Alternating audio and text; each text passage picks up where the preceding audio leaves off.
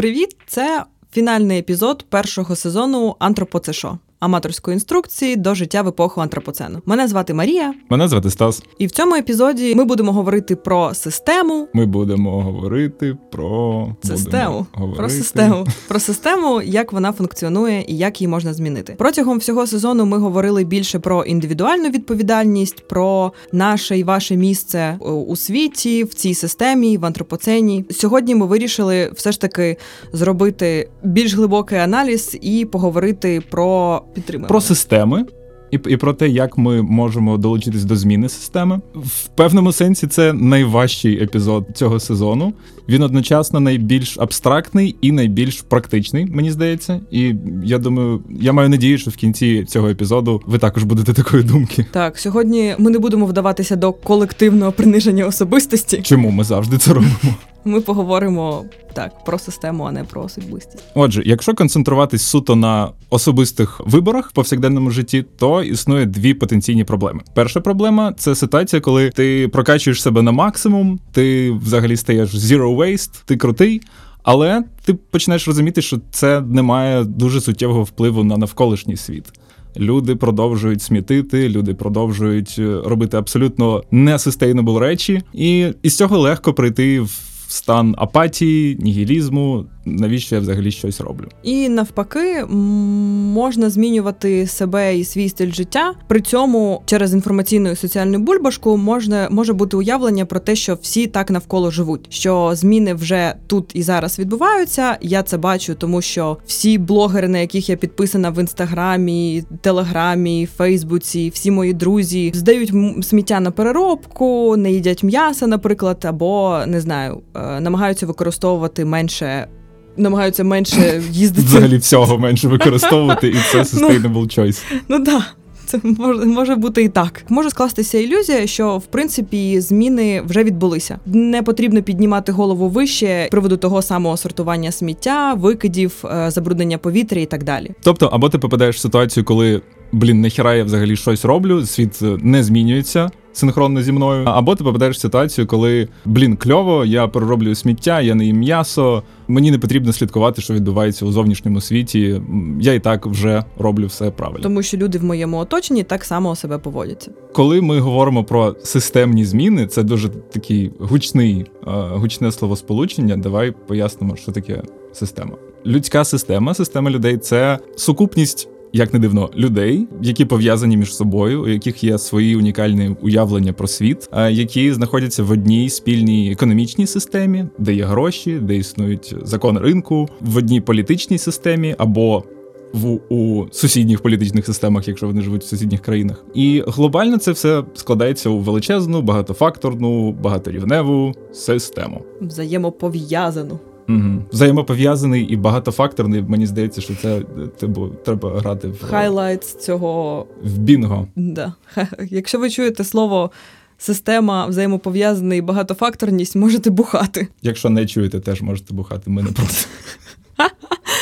Тож, для того, щоб говорити про систему і про те, якими інструментами або якими важелями можна змінювати і впливати на систему, ми вирішили використати як кістяк, як план статтю Донелли Медоуз, яка називається «Важелі впливу – 12 точок для коригування системи». Для простоти ми розбили ці 12 важелів на 4 категорії, на 4 рівні. Кожний наступний рівень є більш глибоким, більш суттєвим відносно якихось системних змін. І, так, складним до змін. Тож, ці 4 типи важелів називають так: параметри, лупи або петлі, архітектура та ядро. Що таке параметри? Параметри лежать на поверхні і, в принципі, це цифрові значення. Це, наприклад, щорічне надходження до бюджету, або кількість висаджених дерев у вашій країні, або кількість тонн пластику, який викидається в океан. Тобто параметри найлегше змінити, але вони мають найменш глибокий вплив на систему. Наприклад, якщо ви змінюєте власну поведінку та звички і намагаєтеся мінімально використовувати пластик або відмовляєтеся від м'яса,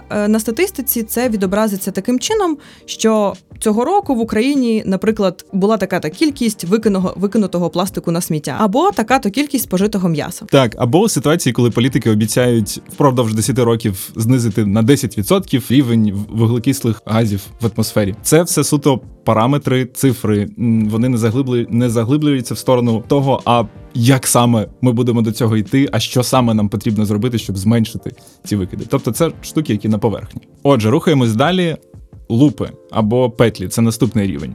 Будь-яка система має механізми підтримання стабільності або, навпаки, механізми розповсюдження певної динаміки. Це і є петлі. Наприклад, якщо уявити собі здорову демократичну систему, де обирають президента, і президент починає творити херню, абсолютно антидемократичні штуки, і в системі вбудований механізм стабілізації відповіді на такого херового президента. Це вибори. Якщо людям не подобається цей президент, вони поінформовано голосують, викидають його із крісла, призначають іншу особу. Або вони можуть вийти на протест і зробити це, і викинути його з крісла іншим чином. Теж є такий механізм. Є такий досвід.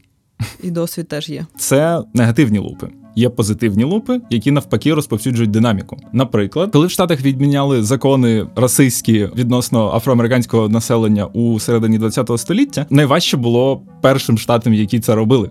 Як тільки почались зміни, наступні штати легше підхоплювали всю цю хвилю, і, відповідно, динаміка працювала швидше. Змінювати ці лупи досить складно, тому що система заточена під самовідтворення, під те, щоб нічого не змінювалося, і вона існувала в такому вигляді, як вона існує. Для того, щоб запроваджувати зміни, потрібно розшатувати систему. Як не дивно це звучить. Я думаю, можна проговорити той момент, що дана система потребує змін, потребує розхитування, тому що нинішній статус-кво приводить поступово нас до руйнації екосистем, планети і так далі. Це те, про що ми говорили протягом всього сезону. Але якщо це breaking news для вас, то, мабуть, переслухайте попередні епізоди. Так. Для того, щоб змінювати ці лупи, наприклад, можна запроваджувати те, що не прийнято робити у вашому оточенні. Якщо ви працюєте у стартапчику, бо взагалі в якійсь компанії, ви можете запропонувати колегам або проводити якусь діяльність для того, щоб... Вибач. Якщо ви працюєте, якщо не можете. Я думаю, тут основний сенс в тому, що треба ламати ці маленькі норми. У нас не прийнято в офісах сортувати і перероблювати сміття. Спробуйте переконати, що давайте це робити. Давайте поставимо баки. Поступово інші офіси, а ваші друзі з інших офісах теж можуть запровадити таку штуку. Кількість офісів, які збирають сміття на переробку, може збільшитися. Я вже знаю такі приклади. Розповсюдниками цих маленьких змін. І ти вже намагаєшся в своєму офісі робити таку штуку. Да? Да. Окей. Я зараз в процесі. Так, окей, рухаємось далі. Наступний рівень вже він значно глибший, він серйозніший. Якщо до нього залучатись, це потребує як мінімум рівня хобі, як максимум фултаймової зайнятості. Це рівень архітектури системи, і він складається із знання про систему та із норм і законів системи. Що ми маємо на увазі під знанням? Знання – це не тільки навчання в академії або робота в академії, тобто мається на увазі не тільки академічні знання, а в принципі інформація, яку ви отримуєте про цей світ, політичні новини, що завгодно, в принципі. Вся інформація, якою ви володієте про те чи інше явище, про ту чи іншу подію. Або якою ви не володієте, бо до неї немає доступу. Можна поширювати знання, можна розповсюджувати інформацію, і це можна робити, наприклад, за допомогою... подкасту! Так, зробити за допомогою подкасту, або стати інфлюєнсером, або блогером, але відповідальним, а не так, як багато людей це робить.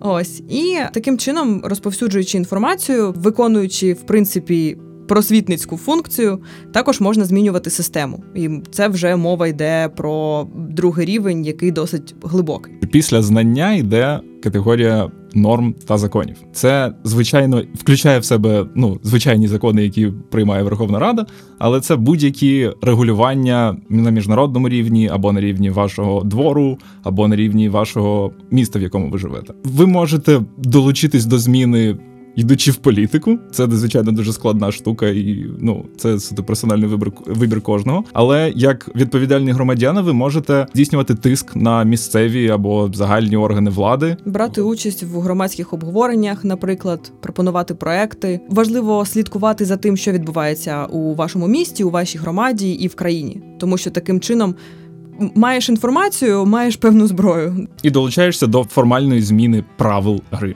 Але... якщо просто змінити норми і закони, це не завжди означає, що вони реально будуть працювати. А для того, щоб вони працювали, потрібні зміни на ще глибшому рівні, і так ми доходимо до рівня ядра системи, яке складається з двох штук: із мети розвитку системи і з парадигми системи. Це вже такий рівень heavy shit. Впливати на цей рівень досить складно, тому що це фундамент, в принципі, на якому тримається система, або ядро. Якщо уявити собі кулю, так, то до ядра... Кулю в кулі. Так, до нього добратися досить складно. Мета системи – це не є якоюсь свідомим вибором системи, звичайно. Це, скоріше, фінальна точка, до якої рухається система. Зрозуміло? Ні? Не зрозуміло? Наприклад, будь-яка корпорація, якщо прибрати всі антимонопольні закони, всі регулювання, вона буде спрямована в сторону розширення, зростання, до статусу монополії, потім до захоплення... Знищення конкуренції. Дякую. Так, до захоплення сусідніх ринків, індустрій, і так до фінальної точки це фактично повного поглинання взагалі будь-якої економічної активності. Вона ніколи туди не дійде, але це її спрямування, це її мета. З цієї ж перспективи мета людства як системи відносно планети – це експлуатація ресурсів, це винищення екосистем, які нам здаються непотрібними. Це засмічення, це перенаселення, але це також і підвищення рівня освіти серед людей. Підвищення якості життя. Так, тобто це не тільки погані штуки в даному сенсі, але відносно нашого впливу на навколишній світ. І як результат на себе. Наша мета доволі не дуже зараз виглядає. Ну і так, маленьке уточнення. Звичайно, приклад про корпорації є частиною нашого порядку денного, який ставить за мету лівацтво та суспільне приниження особистості. Це ніхто не відміняв, але реально приклад про корпорації не несе в собі якісь негативні емоції. Це факти, це просто якби ствердження траєкторії розвитку корпорацій, а не критика. До критики корпорацій ми сьогодні не будемо доходити. Ми нарешті дісталися до найглибшого рівня. Останній рівень називається парадигма. Це той рівень, на який найважче впливати. Мені здається, що одна людина або навіть група людей не зможе на це повпливати і якось змінити парадигму. Що таке парадигма? Парадигма знаходиться в головах людей. Це наші уявлення, знання про цей світ. І ці уявлення і знання про світ ми беремо, як не дивно, від навколишнього світу. Що мається на увазі? Це якби уявлення про те, що ми робимо в цьому світі, що слід робити, що не слід робити, мораль сюди ж входить. І це знання, варто уточнити, що це не просто кожне індивідуальне знання, а парадигма – це якби те знання про світ, уявлення про світ, яке ми розділяємо колективно. Так, у нас у всіх схожі знання про наше суспільство, про культуру, про традиції і так далі. Не складно здогадатися, що парадигма фактично мотивує нас до дій і в величезній мірі створює систему, в якій ми живемо. Отже, якщо трошки підсумувати, людська система є складною штукою, але є декілька категорій важелів впливу на цю систему. Це найпростіші цифрові штуки типу параметрів, це лупи, які формують динаміку всередині системи, це архітектура системи у вигляді знання нашого про систему та норм і законів. І найглибший рівень – це ядро, яке включає в себе мету системи та парадигму, тобто наших найглибинніших колективних уявлень про те, що таке життя. Ми зараз не можемо навести приклад успішної зміни системи відносно антропоцену, бо людська система не змінилась для того, щоб відповісти на виклики антропоцену. Відповідно, для цього ми тут і зібрались з вами. Але в історії вже були кейси, коли ми успішно змінювали систему, і Марія зараз про це поговорить. Один з яскравих прикладів – це емансипація жінок. Так, наприклад, 200 років тому парадигма жіноцтва була якою? Всі жінки мають народжувати, виховувати дітей, сидіти вдома, займатися якимись побутовими справами. Таким було уявлення про роль, суть і, в принципі, мету існування жінки. Природу жінки. Так, природу жінки у суспільстві. Добре, що ти про це знаєш. Через це законні норми, які не дозволяли майже всім жінкам отримувати освіту, працювати, брати участь у виборах, заробляти гроші, бути самостійними, іншими словами. Вони створювали, підкріплювали цю систему на рівні якраз норм, законів, правил. Так. Переходимо на інший рівень. Жінки не знали нічого про економіку, політику, про свою ж дискримінацію, про те, що в них можуть бути права, так далі. Це вже мова йде про знання. Це вже наступний рівень. При цьому чоловіки займали керівні посади, і вони якраз запроваджували ці закони та норми, якими керувалося суспільство, керувалася система. І навіть якщо були жінки, які намагались виходити з цих норм, ці чоловіки, як джерело влади, придушували ці тенденції. Сама система придушувала, тому що не було загального уявлення про те, що жінка може виходити на роботу. І це негативний луп. Жінки не мали вищої освіти, вони не мали економічної свободи, не мали прав. І, як приклад, у 1870 році жінки складали лише 5% від працюючого населення у США. Ці показники фактично підкріплювали уявлення людей про те, що жінка має сидіти вдома, вона не здатна там до інтелектуальної праці, не може працювати і так далі. Тобто ми знову повертаємося до базового рівня. До рівня парадигми. І система, знову ж таки, це взаємопов'язані штуки, тому ці показники підкріплювали вже існуюче розуміння того, як влаштовані жінки. Природа жінок. Природа жінок. О, поступово все змінювалося, і суфражистки відстоювали зміни норм та законів. Більшість жінок могли отримати освіту, мали доступ до економічних, політичних свобод, і, в принципі, у них було уявлення та знання про свої права. Відповідно, із введенням нових норм, які надавали більше свободи та автономності жінкам, якби це посилювало зміни, приводило до ще більшої якоїсь тенденції до емансипації, і за останні 200 років система непогано змінилась, принаймні у розвинутих країнах. Повертаючись від прикладу про показники, у 2014 році вже 47% вкладали жінки від працюючого населення у США. Чого нас вчить ця історія? Мабуть, того, що система людська може змінюватись, що її можна змінювати різними способами, з різних сторін заходити, або на рівні показників, або долучатись на рівні знання, лупів, законів. Парадигма – це вже дуже складна штука, яку складно свідомо поодиноко змінювати. І фактично якісь схожі зміни зараз нам потрібні для того, щоб відповідати на виклики сучасності антропоцену. Відповідно, якщо перекласти цю аналогію на проблеми антропоцену і уявити якийсь гіпотетичний світ, де ці зміни відбуваються, ми жили би у системі, де парадигмою є не експлуатація усіх ресурсів заради прогресу, заради технологічного розвитку, а стале використання їх, перехід на відновлювальні джерела енергії, взагалі сприйняття себе у світі не як хазяїна, який може робити взагалі все, що захоче, а якесь стале господарювання на планеті, умовно кажучи. Відповідальне ставлення і до навколишнього світу, і до оточення, до людей, з якими ви спілкуєтесь. Вище на наступному рівні, на рівні архітектури, це норми і закони, які підкріплюють ці всі штуки, які закріплюють існування такої системи, економічно і політично. Знову ж таки, система освіти, яка дозволяє людям розуміти важливість мети сталого розвитку. Вище йде негативний луп, який не дозволяє підірвати цю систему та перейти назад до якогось неконтрольованої експлуатації зовнішнього світу. І згори показники, які кажуть, все окей, чуваки, температура повітря не так сильно підвищується, як раніше. Що ще у нас може бути доброго? Ми дихаємо чистим повітрям, у нас сміття в океані стало менше. Тепер не розміром із континент, а лише із одну країну, наприклад.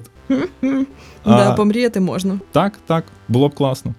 Було б гарно. Такий світ, який ми описали, він реально може існувати. І не варто впадати в нігілізм і казати, що це неможливо. Ми самі створюємо систему, в якій ми живемо. І історично люди жили у дуже-дуже різних суспільствах, при різних парадигмах. Ми можемо створити нову. І є багато способів долучитись до цієї зміни. Система – це комплексна штука, яка складається з великої кількості взаємопов'язаних між собою факторів, так, і яка заточена під самовідтворення. Але систему не потрібно боятися, її можна змінювати. І, як ми казали раніше, є певні важелі, за допомогою яких, власне, можна і вдаватися до цих змін. Якщо ви змінили особистий стиль життя, це вже дуже круто. І якщо вас це влаштовує, то, власне, це не означає, що потрібно кидати роботу і зараз бігти під, не знаю, Верховну Раду, або протестувати, або думати, як я можу змінити якийсь закон. Дійсно, достатньо того, що ви вже робите на цьому рівні. Якщо вам не вистачає інформації, ви завжди можете її отримати, ви можете розповісти про це друзям. Якщо вас дійсно турбує якась проблема, про які ми зі Стасом говорили протягом сезону, за допомогою цих важелів впливу ви можете подумати, як ви можете змінювати систему, так? Як ви можете вирішувати проблему. Так, ну і я думаю, одна з тез основних, що нам абсолютно ок, якщо... На нашу думку, абсолютно ок, якщо ви залишаєтесь суто на індивідуальному рівні, але якщо ви відчуваєте ці штуки, про які ми говорили спочатку, типу там апатію, нігілізм, або відчуваєте, що ви зачиняєтесь у своєму екологічному баблі, то ось такі є способи входити в систему для того, щоб її змінювати. І ви можете обрати собі той варіант, який підходить вам. Ми залишимо лінк на цю статтю, на яку ми посилалися протягом епізоду, можна почитати про неї детальніше. Також ми залишимо лінк на ще одну статтю, яка якраз говорить про перехід до сталого розвитку і сталої системи, якраз за допомогою цих важелів. Чуваки там насправді дуже, дуже прикольно про це розписують, але просто це академічна стаття, її може бути трошки занудно читати. І вона англомовна. Так, вона англомовна, на жаль. Україномовних, як завжди, немає джерел на цю тему.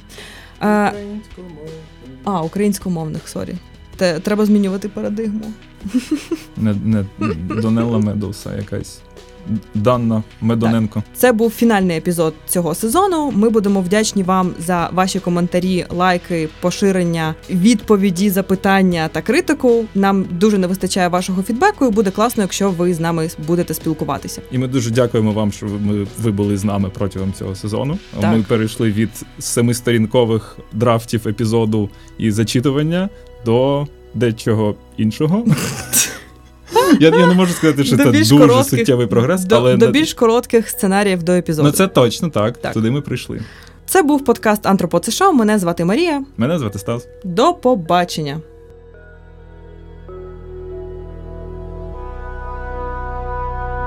Привіт, це Павло Бондаренко, і це щомісячна подяка усім людям, які підтримують Радіо Поділ через Patreon. Я щиро вдячний Богдану Колиничу, Ксенії Гнатовській, Марії Бочельниковій, Марині Дубині, Михайлу Сердюку, Варварі Поднос, Володимиру Левченко, Всеволоду Ворошилову, Софійці Марченко, Арсену Костенко, Михайлу Глибокому, Олексію Мироненку, Владиславу Латипову, Алісі Бучнєвій та Ксенії Плівако. Ой, дихавка хороша. І, друзі, долучайтеся до цього прекрасного списку, підписуючись на нас на Радіо Поділ на Патреоні. Всі лінки в описі. Ще раз подяка всім нашим патронам.